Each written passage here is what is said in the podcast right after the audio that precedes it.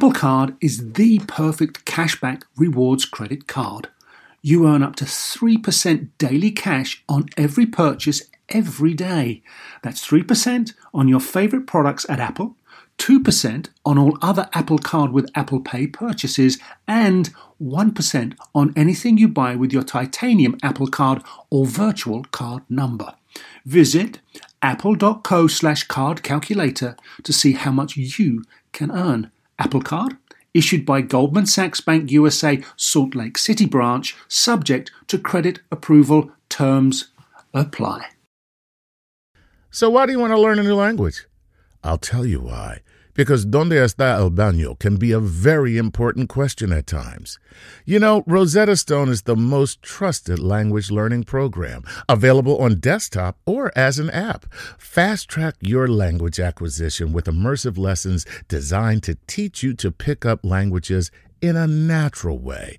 I love the fact that I can go from my laptop to my phone to pretty much anywhere and learn the language of my choice. Not to mention, I'm bringing my communication skills to new heights. Don't put off learning that language. There's no better time than right now to get started. For a limited time, Star Talk Radio listeners can get Rosetta Stone's lifetime membership for 50% off. Visit rosettastone.com slash startalk. That's 50% off unlimited access to 25 language courses for the rest of your life. Redeem your 50% off at rosettastone.com slash startalk today. Welcome to Star Talk, your place in the universe where science and pop culture collide. Star Talk begins right now.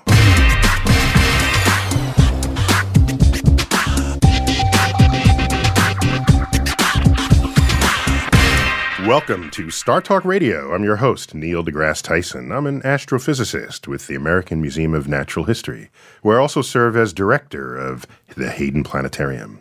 In the studio this week, uh, my co host is a friend and colleague. He's Dr. David Grinspoon. I think of him as an astrophysicist, but his title takes him to another place. He's curator of astrobiology at the Denver Museum of Nature and Science. David, welcome to Star Talk Radio. Thanks a lot. It's great to be here. Yeah, thanks. I'm glad we were able to nab you while you were uh, in town. And you, you're, you're based in Denver, Colorado, right? We got you here in our studios in New York. And I just noticed you were awarded the Baruch Blumberg NASA Library of Congress Chair in Astrobiology. Like, first, what is that? Uh, what's the Library of Congress have to do with astrobiology? What's up with that? Well, every great every great nation should have a chair of astrobiology, don't you think? And uh, in their wisdom, I, I concur 100. percent Go on. Yeah, in their wisdom, NASA and the Library of Congress have established a new position that's going to rotate between different people, and I'm the first one. So I'm I'm our nation's first chair of astrobiology. And, uh, Is this like the old days where a nation would have the court astronomer, the court astrologer, the court artist? Yeah, yeah, I hope so. Or, uh, uh, you know, or you know, I, what I would like even better is if we went back to having a, astronomer priests, you know, because that was powerful. I don't think this is like that, but but no, they're, the they're priests who uh, can control budgets. Yes. Yeah, but but I get to sit for a year in this amazing building in the Library of Congress and sort of think about the uh, societal implications of uh, the search for life and uh, and write a book about it. And they're supporting me to do that. Okay, but astrobiology is not specifically the search for life. Right? That's There's right. more to it. So what is it? What- That's right. Yeah, well, astrobiology is, is the scientific consideration of life in the universe and with the goal of trying to understand where else there might be life or how widely distributed life might be. But normally, when you have a, a field of science, there's a data set that people appeal to to conduct their research. And last I checked, you have no data. Well, that's there is no life somewhere other than Earth. That you, you, could can, say that. We've been accused of being a science without a subject, but it depends I'm what saying you you're mean. a science without data. Yeah, well, but all, our data is the history of life on Earth and the requirements of life on Earth and what we know about the environments on other planets and trying to map that in and trying to understand the possibilities for life in those environments. Okay, so Earth is your proxy for now. It has to be. And the moment we're you stuck get, here. the moment you get a microbe, you're, you're good to go. Oh yeah, that'll that'll uh, it can uh, considerably increase the legitimacy of our field once we have some other examples. I would agree with that. Uh, well, that's great, and and, and it's a one year tour of duty. It's a one year tour of duty, and I'm going to try not to not be too distracted by the surroundings. The Library of Congress is a pretty amazing place, so I want to be inspired by that, but I also want to not just gawk. I want to try to get some work done. You know, I've never actually been to the Library of Congress, but I've I've seen what I think were accurate footage inside of it from the sequel to uh, the, the movie. What's the name of that movie? Oh yeah, um, Uh, there was National Treasure and then yeah, National, Treasure, too. Yeah, yeah, and that's the building I'm going to be in. And when you're next time you're in Washington, come come, come visit me. I'll, I'll take you around. I'll show you. You know, they've got like Jefferson's Koran and some crazy. Yeah, you know, one of the first books in the Library of Congress was was uh, Thomas Jefferson's Koran.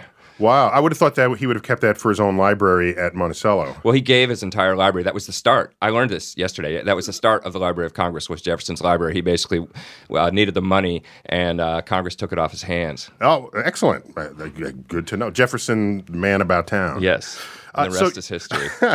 So, uh, the subject of the show is we're going to orbit an interview that I conducted with Bill Maher, the one and only, the outspoken, the inimitable Bill Maher. That's when awesome. I was, when I was in LA doing his show, he agreed to submit to a Star Talk interview.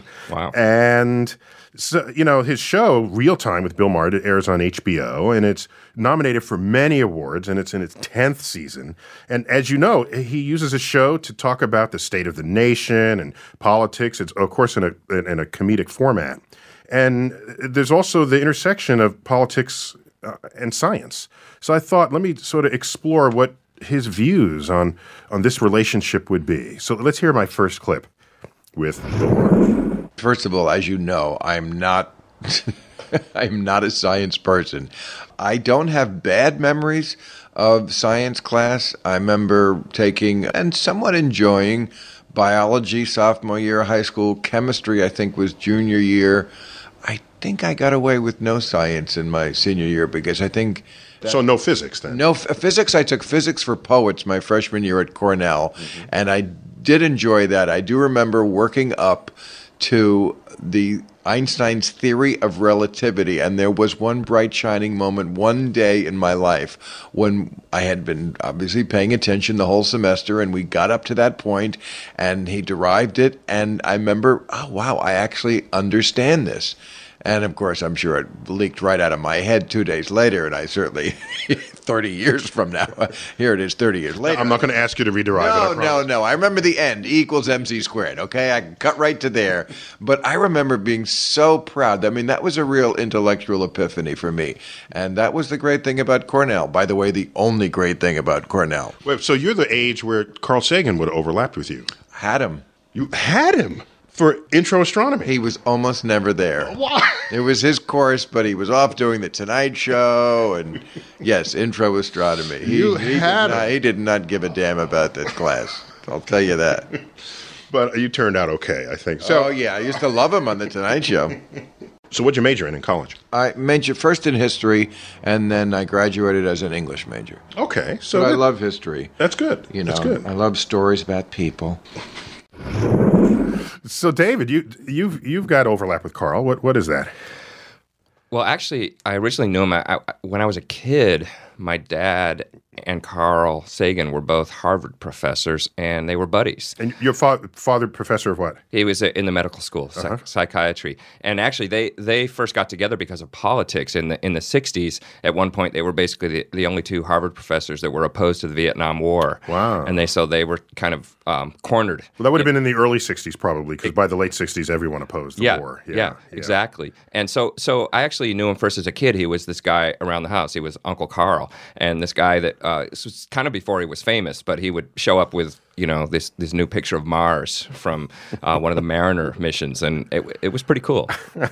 So, so Bill Maher, I mean, who would have thought that Bill Maher had this intersection in, in world lines with Carl Sagan? And uh, also, I he he uh, liked the derivation of E equals mc squared.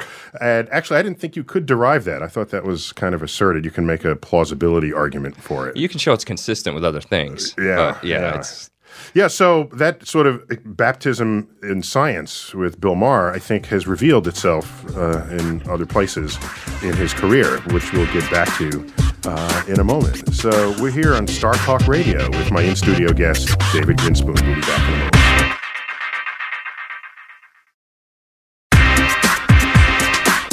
welcome back to Star Talk Radio. I'm your host. My co host this week is a friend and colleague, David Grinspoon. He's actually an astrobiologist, although I th- still think of him as a sort of planetary scientist, astrophysicist. It's a, it's a latter day title. I think he's been benighted. And we're, here, we're commenting on my interview with Bill Maher. Uh, I interviewed him when I was last out doing his show uh, several months back. And as you know, surely he's a comedian, he's a political commentator, controversial in many ways, always open to listen to what you have to say, though. And of course, he's host of HBO's Real Time with Bill Maher.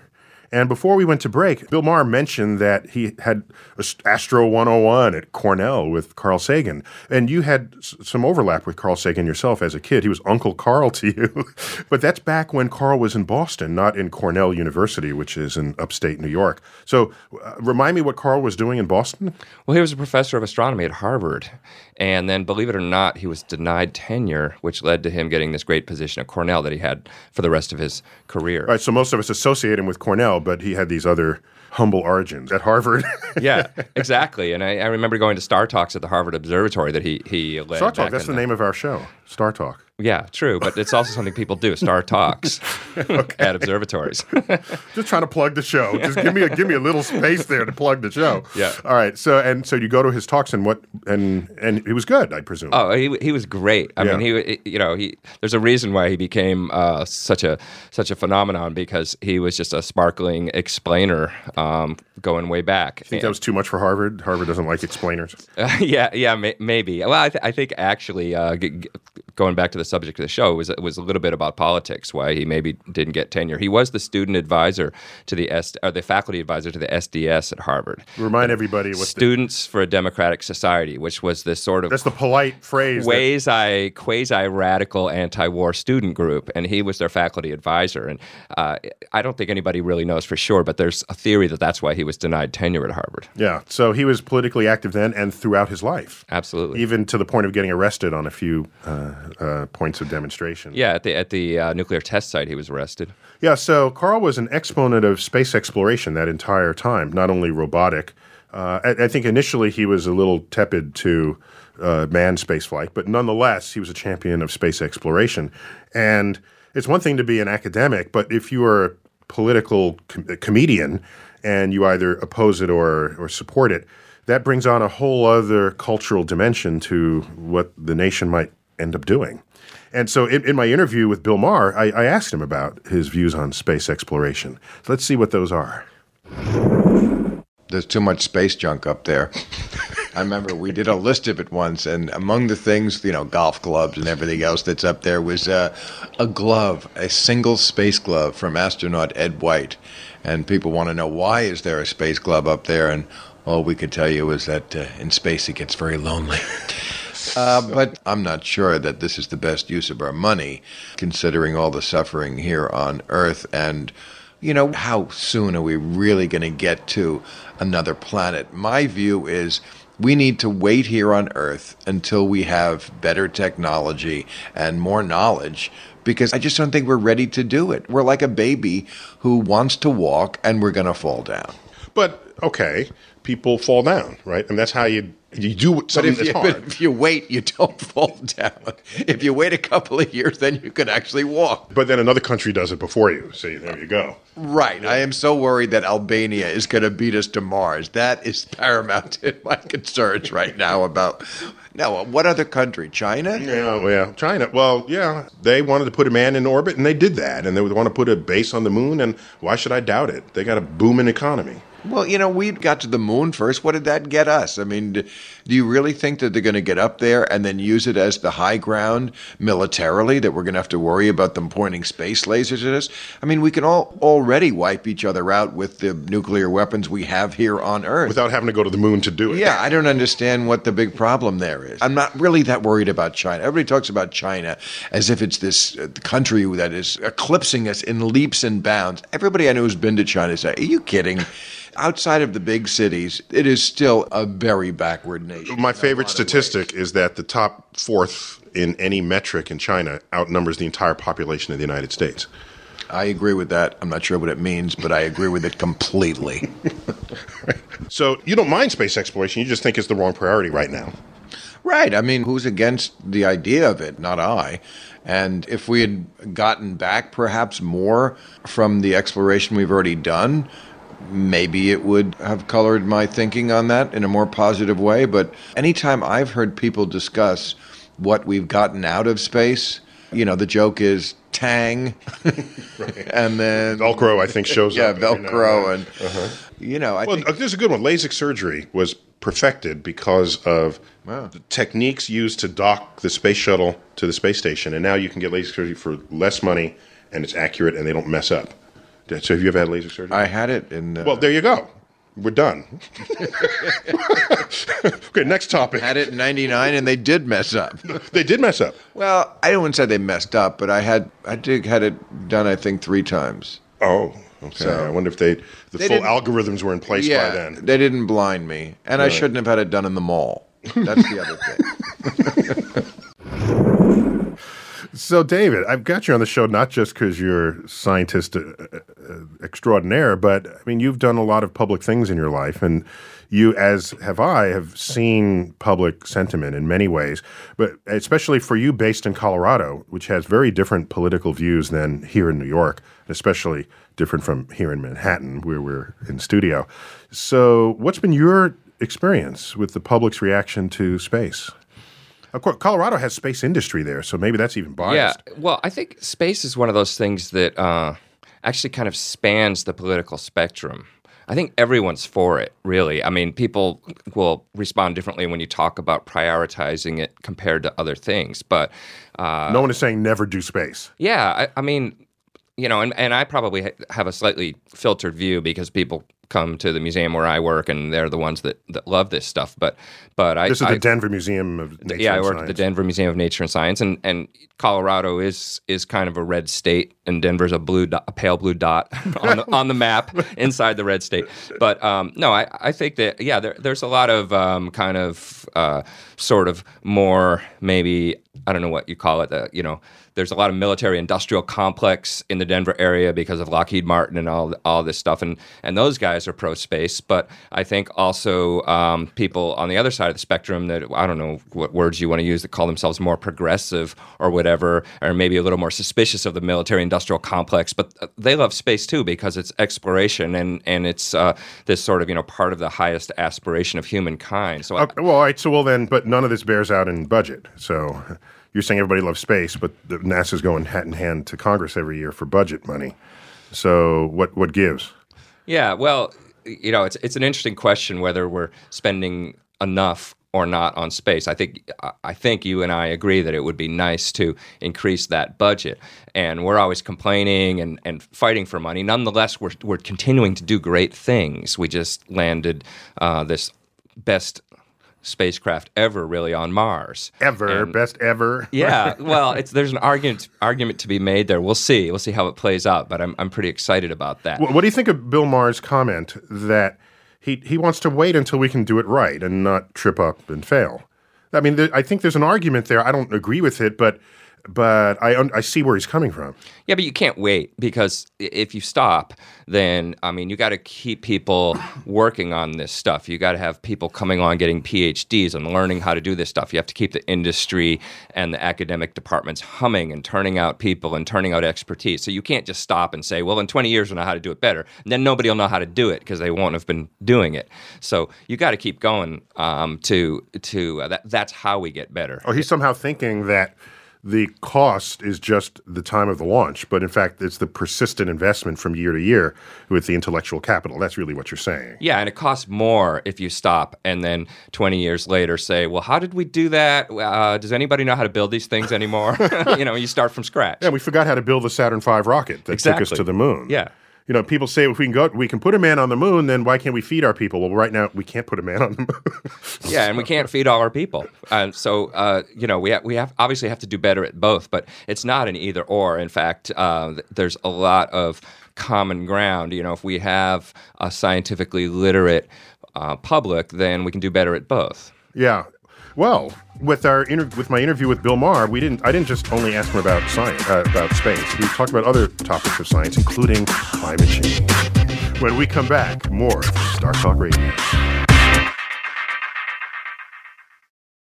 Whether you're a family vacation traveler, business tripper, or long weekend adventurer, Choice Hotels has a stay for any you. And that's good because there are a lot of me's. Choice Hotels has over 7,400 locations and 22 brands, including Comfort Hotels, Radisson Hotels, and Cambria Hotels. Get the best value for your money when you book with Choice Hotels. Cambria Hotels feature locally inspired hotel bars with specialty cocktails and downtown locations in the center of it all. Hey, that's me. Radisson Hotels have flexible workspaces to get the most of your business travel and on site restaurants.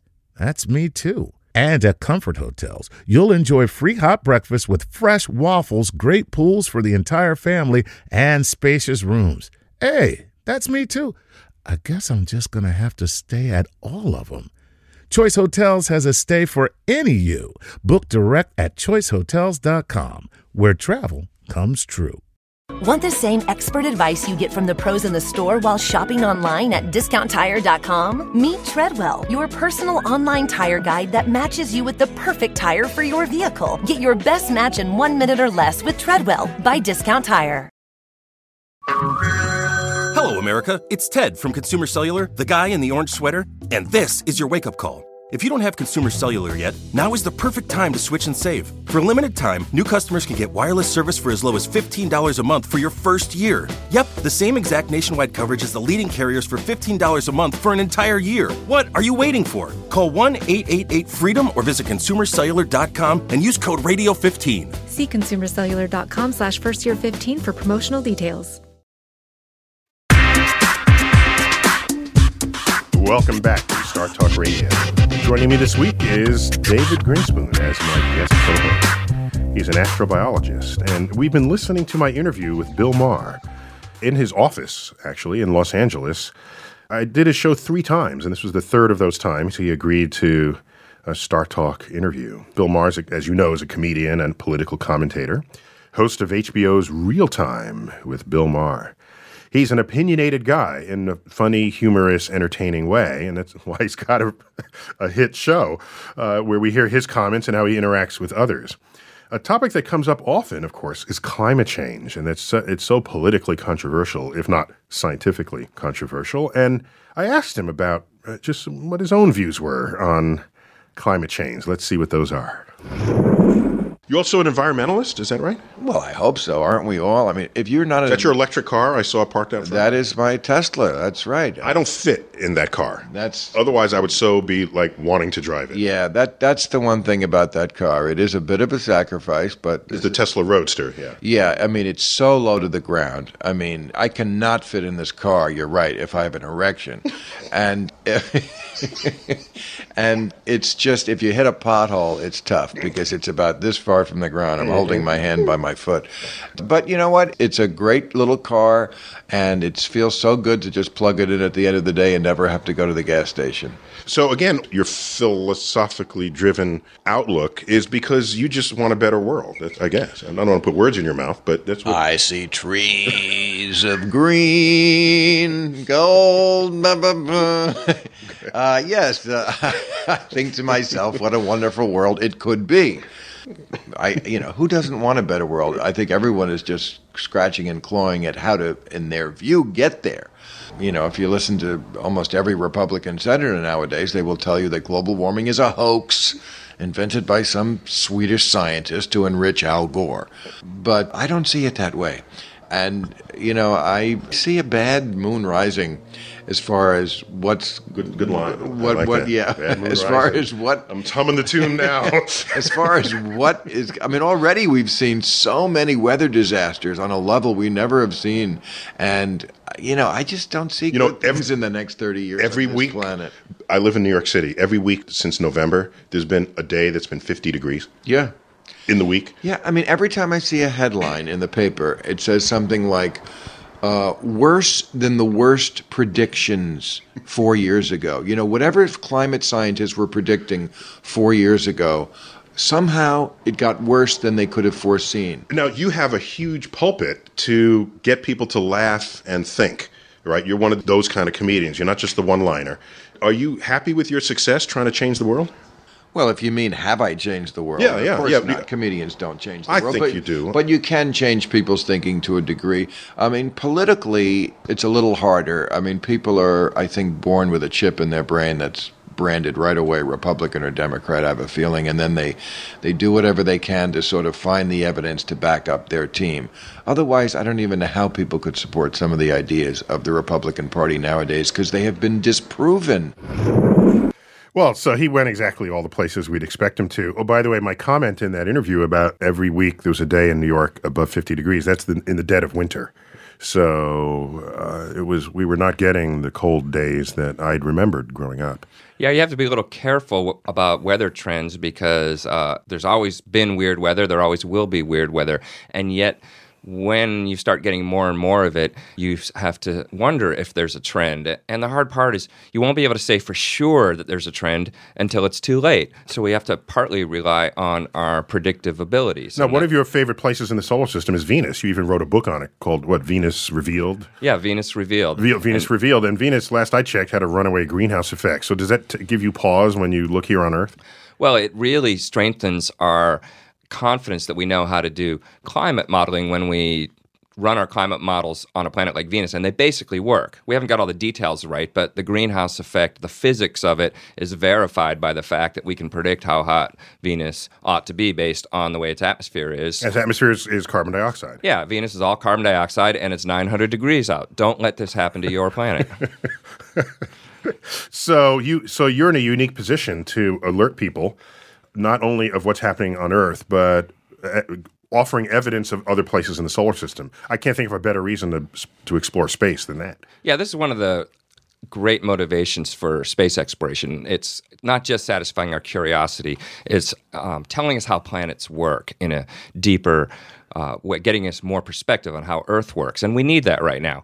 That's how we know we're going to be able to predict the future of climate on Earth. We can test our climate models on other atmospheres. A quick question. We only got uh, uh, a little more than a half a minute left in this segment. Uh, Mars is also primarily a carbon dioxide atmosphere, but it's not suffering from a greenhouse effect. Why? Well, it's a very, very thin carbon dioxide atmosphere. It doesn't have much atmosphere at all, and it's much farther from the sun. And for both oh, that's right. Venus reasons- has like 100 times Earth's air pressure. Yeah, right? exactly. Venus is uh, the, the the surface pressure is as if you went a kilometer below the ocean on Earth, and Mars uh, the surface pressure is as if you went way up in an airplane. Okay, so it's not just simply not enough to Exactly. make that to make that work. Yeah. When we come back to Star Talk Radio, more with my in studio guest David Grinspoon and my interview with Bill Maher. See you in a moment.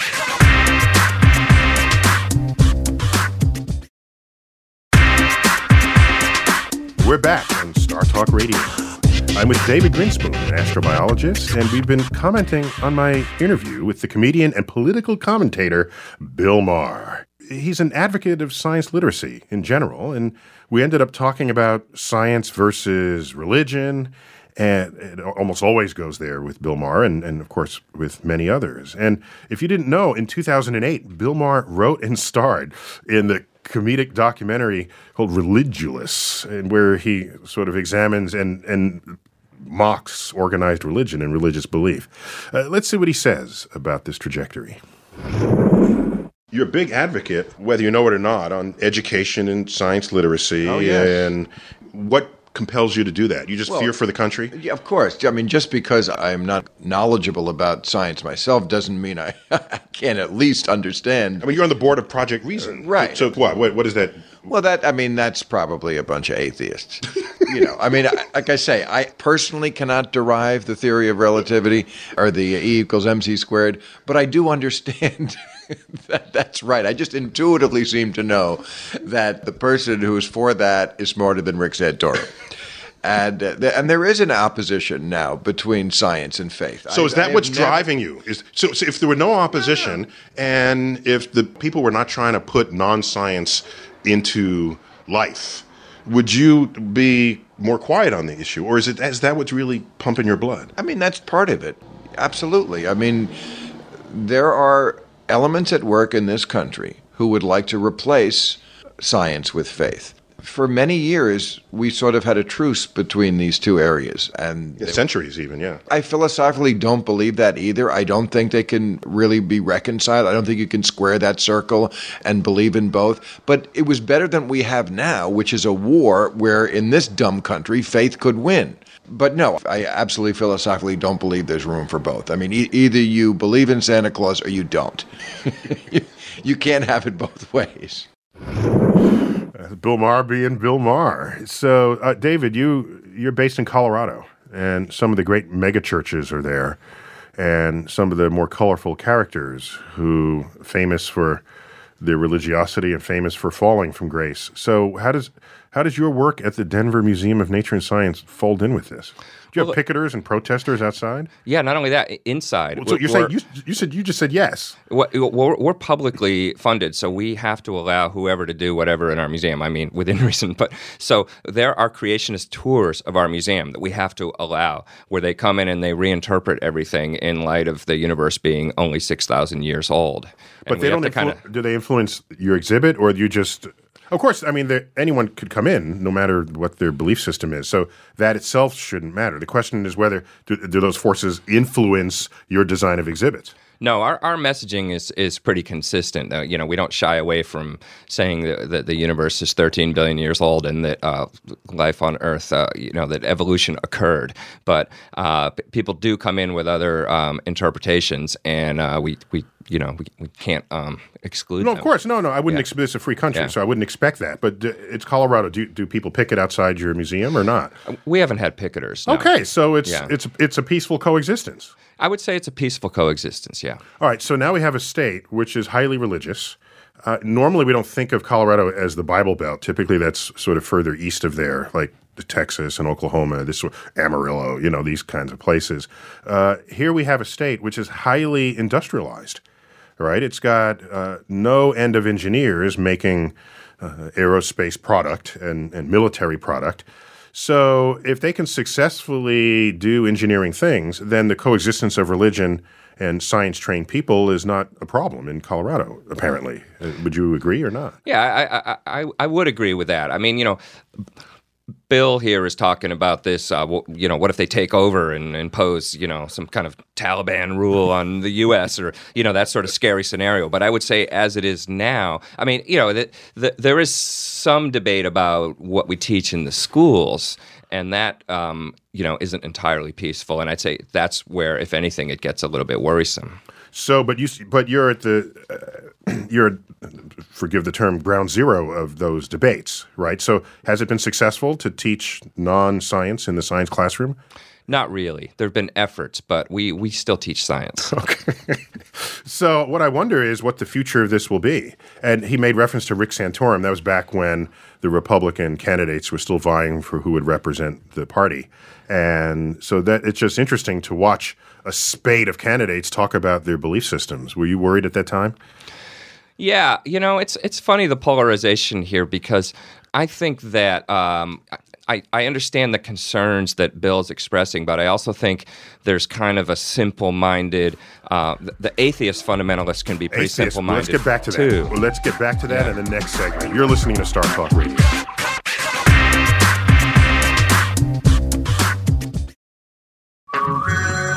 Hey everyone, it's Ted from Consumer Cellular, the guy in the orange sweater, and this is your wake up call. If you're paying too much for wireless service, you don't have to keep having that nightmare. Consumer Cellular has the same fast, reliable coverage as the leading carriers for up to half the cost. So why keep spending more than you have to? Seriously, wake up and call 1 888 freedom or visit consumercellular.com. Savings based on cost of consumer cellular single line 1, 5, and 10 gig data plans with unlimited talk and text compared to lowest cost single line postpaid unlimited talk, text, and data plans offered by T Mobile and Verizon January 2024.